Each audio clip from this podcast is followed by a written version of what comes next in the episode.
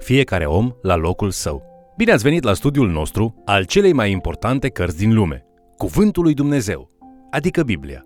Lecția de astăzi se concentrează pe doi oameni foarte obișnuiți, prin care Dumnezeu a făcut lucruri extraordinare. Există multe adevăruri grozave care se găsesc în poveștile lui Gedeon și Iefta.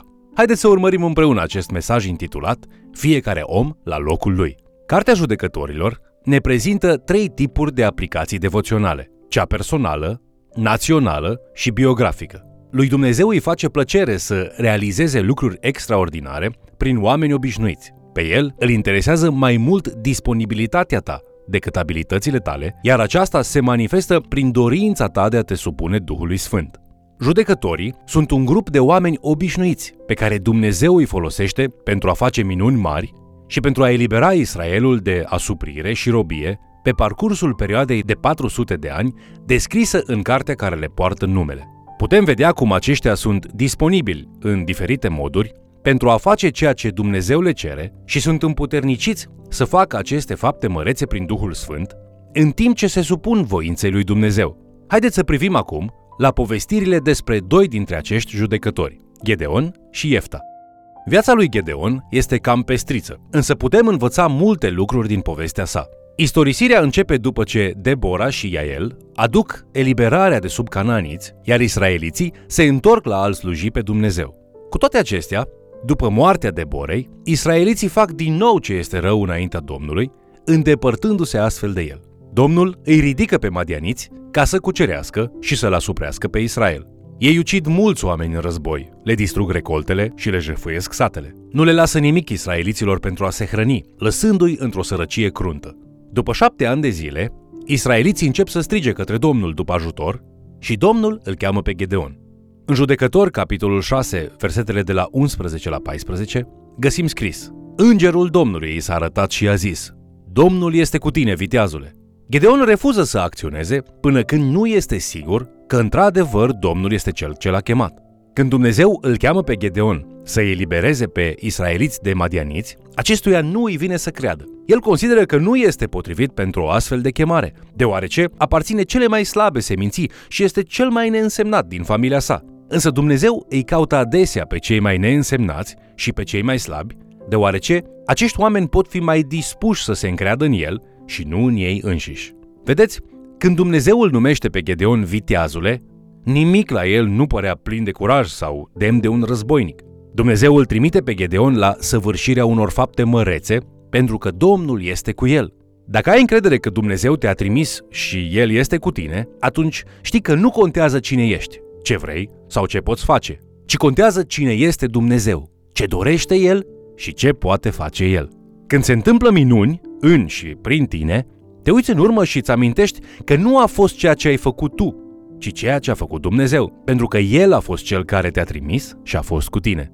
Când Dumnezeu îl cheamă pe Gedeon să învingă 100 de mii de madianiți, Dumnezeu îi crește credința, punându-se la încercare și dovedind cine este el. După cum spune David în Psalmul 37 cu versetul 23, Domnul întărește pașii omului când îi place calea lui. Domnul întărește pașii lui Gedeon prin mai multe căi. Mai întâi Domnul îi cere lui Gedeon să aducă o jertvă, pe care apoi o consumă în mod supranatural prin foc din cer. Aceasta este o întâmplare miraculoasă care îi zidește în mod cert credința lui Gedeon. Însă acesta încă mai cere dovezi că Dumnezeu îl cheamă, așa că pune o bucată de lână pe pământ. Apoi îi cere lui Dumnezeu să păstreze pământul uscat și să ude lâna cu rouă, iar Dumnezeu face acest lucru. A doua zi, îi cere lui Dumnezeu să ude pământul cu rouă și să păstreze lâna uscată, iar Dumnezeu face din nou acest lucru. Aceasta a fost o confirmare a credinței lui Gedeon, iar Dumnezeu continuă cu bunăvoință să împlinească cererea lui Gedeon pentru a-l pregăti pentru ceea ce urmează. Chiar înainte de a ataca pe madianiți, Dumnezeu îi cere lui Gedeon să se strecoare în tabăra acestora noaptea. Astfel, Gedeon coboară pe ascuns și ascultă doi soldați madianiți care discută în cortul lor. Unul dintre soldații madianiți tocmai ce se trezise dintr-un coșmar. În vis, soldatul vede o turtă mare de ors care se rostogolește de pe munte, zdrobindu-le cortul. Tovarășul său interpretează acest lucru ca fiind sabia lui Gedeon. Visul acestui soldat arată că armata lui Israel îi va zdrobi pe madianiți. Când Gedeon aude visul soldatului madianit și interpretarea acestuia, se pleacă și se închină Domnului, știind că acest vis și interpretarea lui fac parte din planul lui Dumnezeu. Fără a mai pierde timpul, el își pune credința în practică. Se întoarce în tabăra sa și își duce oamenii la luptă. Dumnezeu i-a confirmat chemarea lui Gedeon, iar acesta nu mai are nevoie de altă convingere, confirmare sau încurajare. Acum crede că Dumnezeu îi va da victoria asupra madianiților. Dumnezeu realizează acest lucru într-un mod măreț. Unul dintre primele lucruri pe care Dumnezeu îi le spune lui Gedeon să facă pentru a-și dovedi credința este să dărâme altarul lui Baal, înălțat de oameni din satul său. Gedeon ascultă și taie idolul de lemn al Astarteei și zidește un alt altar Domnului în locul lui. Aprinde focul cu acele lemne și aduce o ardere de tot, sfidându-și astfel propriul tată și vecinii din cetate. Într-adevăr, aceasta a fost o mare provocare. Gedeon distruge idolul tatălui său, sfidând în mod direct dorința familiei sale și procedând astfel, se întoarce împotriva întregii sale cetăți. Dumnezeu îi cere lui Gedeon să-l pună pe primul loc, chiar mai presus de propria sa familie. Aceasta a fost o mare provocare pentru credința lui Gedeon, însă el trece testul și se supune mai degrabă tatălui său ceresc decât tatălui pământesc.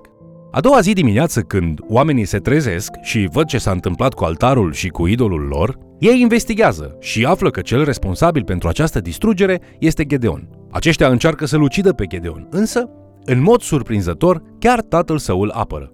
Cea mai mare încercare a credinței lui Gedeon vine atunci când Dumnezeu îi cere să reducă mărimea armatei sale în judecători, capitolul 7, versetele de la 2 la 8. După toate adeveririle și confirmările, Gedeon conduce 32.000 de oameni pentru a ataca armata madianită de peste 100.000 de oameni. Șansele nu arătau prea bine. Cu toate acestea, Dumnezeu îi cere lui Gedeon să reducă din armata sa.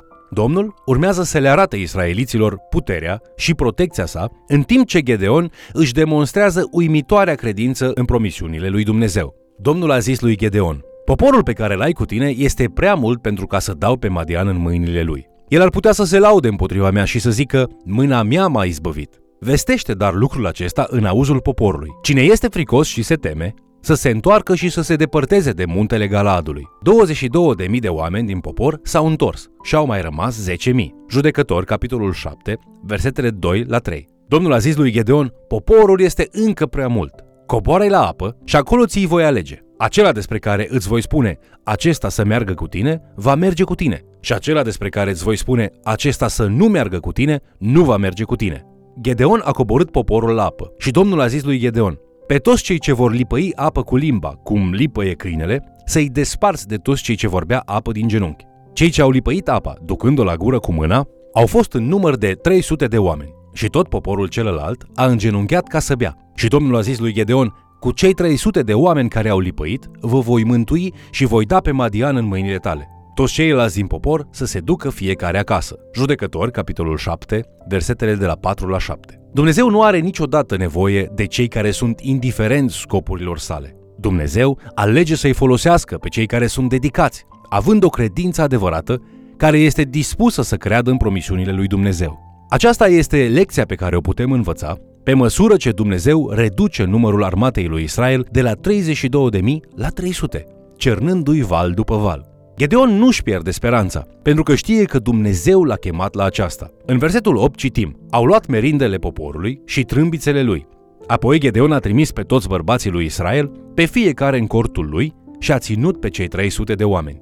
Gedeon nu se îndoiește, nu pune la îndoială, nici nu contestă planul lui Dumnezeu, ci în schimb alege să asculte. Pentru victoria lui Gedeon este nevoie de o mare credință, un curaj enorm și un plan frumos. Madianiții au tobărât într-o vale în care este atât de întuneric încât nu poți vedea la doi pași. Dumnezeu îi spune lui Gedeon să ia pe cei 300 și să îi împartă în trei companii, de câte 100 de oameni fiecare, și să îi placeze în trei locații, la nord, la est și la vest de armata madianită. Apoi, Gedeon primește instrucțiuni clare pe care le transmite oamenilor săi. În judecători, capitolul 7, versetul 17, ni se spune El le-a zis, să vă uitați la mine și să faceți ca mine. Cum voi ajunge în tabără, să faceți ce voi face eu. Așa arată un conducător adevărat. Toți acești bărbați erau dedicați în întregime. Judecător, capitolul 7, cu versetul 20, spune Cele trei cete au sunat din trâmbiță și au spart ulcioarele. Au apucat făcliile cu mâna stângă și trâmbițele cu mâna dreaptă ca să sune și au strigat Sabia Domnului și a lui Gedeon. În tabăra madianiților este multă confuzie și teamă. Madianiții cred că sunt înconjurați. Aceștia intră în panică și, în întuneric, încep să se ucidă unii pe alții. Oamenii lui Gedeon îi alungă din vale, iar aceștia se calcă în picioare ca niște vite. Apoi oamenii care fusese rădați la o parte din armata lui Gedeon se întorc pentru a lua parte la bătălie. Cei care plecaseră acasă se întorc, îi zdrobesc pe madianiți și alianța madianită se rupe.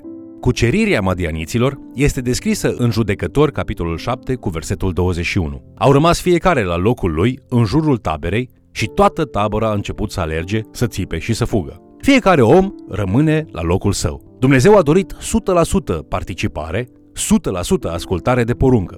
Să presupunem că 70% dintre acești bărbați se înspăimântă și nu reușesc să sufle din trâmbițele lor sau îngheață în loc să-și aprindă torțele. Ar fi fost învinși. Pentru ca acest plan să funcționeze, a fost nevoie de un angajament de 100%, de la 100% dintre participanți. Chiar și astăzi, Dumnezeu nu are nevoie de majoritatea neinteresată. El are nevoie de o minoritate dedicată din trupul lui Hristos. Dacă Dumnezeu ar putea să-i facă pe toți copiii săi să stea la locul lor și să-și exercite toate tipurile de daruri spirituale primite de la El, în oricare loc i-ar pune aceste daruri, cu 100% angajament și loialitate față de Isus Hristos, atunci întreaga familie a lui Dumnezeu ar putea fi victorioasă asupra tuturor oștirilor iadului. În timp ce povestea lui Gedeon este una despre credință care cucerește armate puternice, povestea lui Iefta este tragică în multe privințe. Născut ca și un copil nelegitim, frații lui îl privesc cu ură, până când este nevoie disperată de capacitățile sale militare. Dumnezeu îl ridică pe Iefta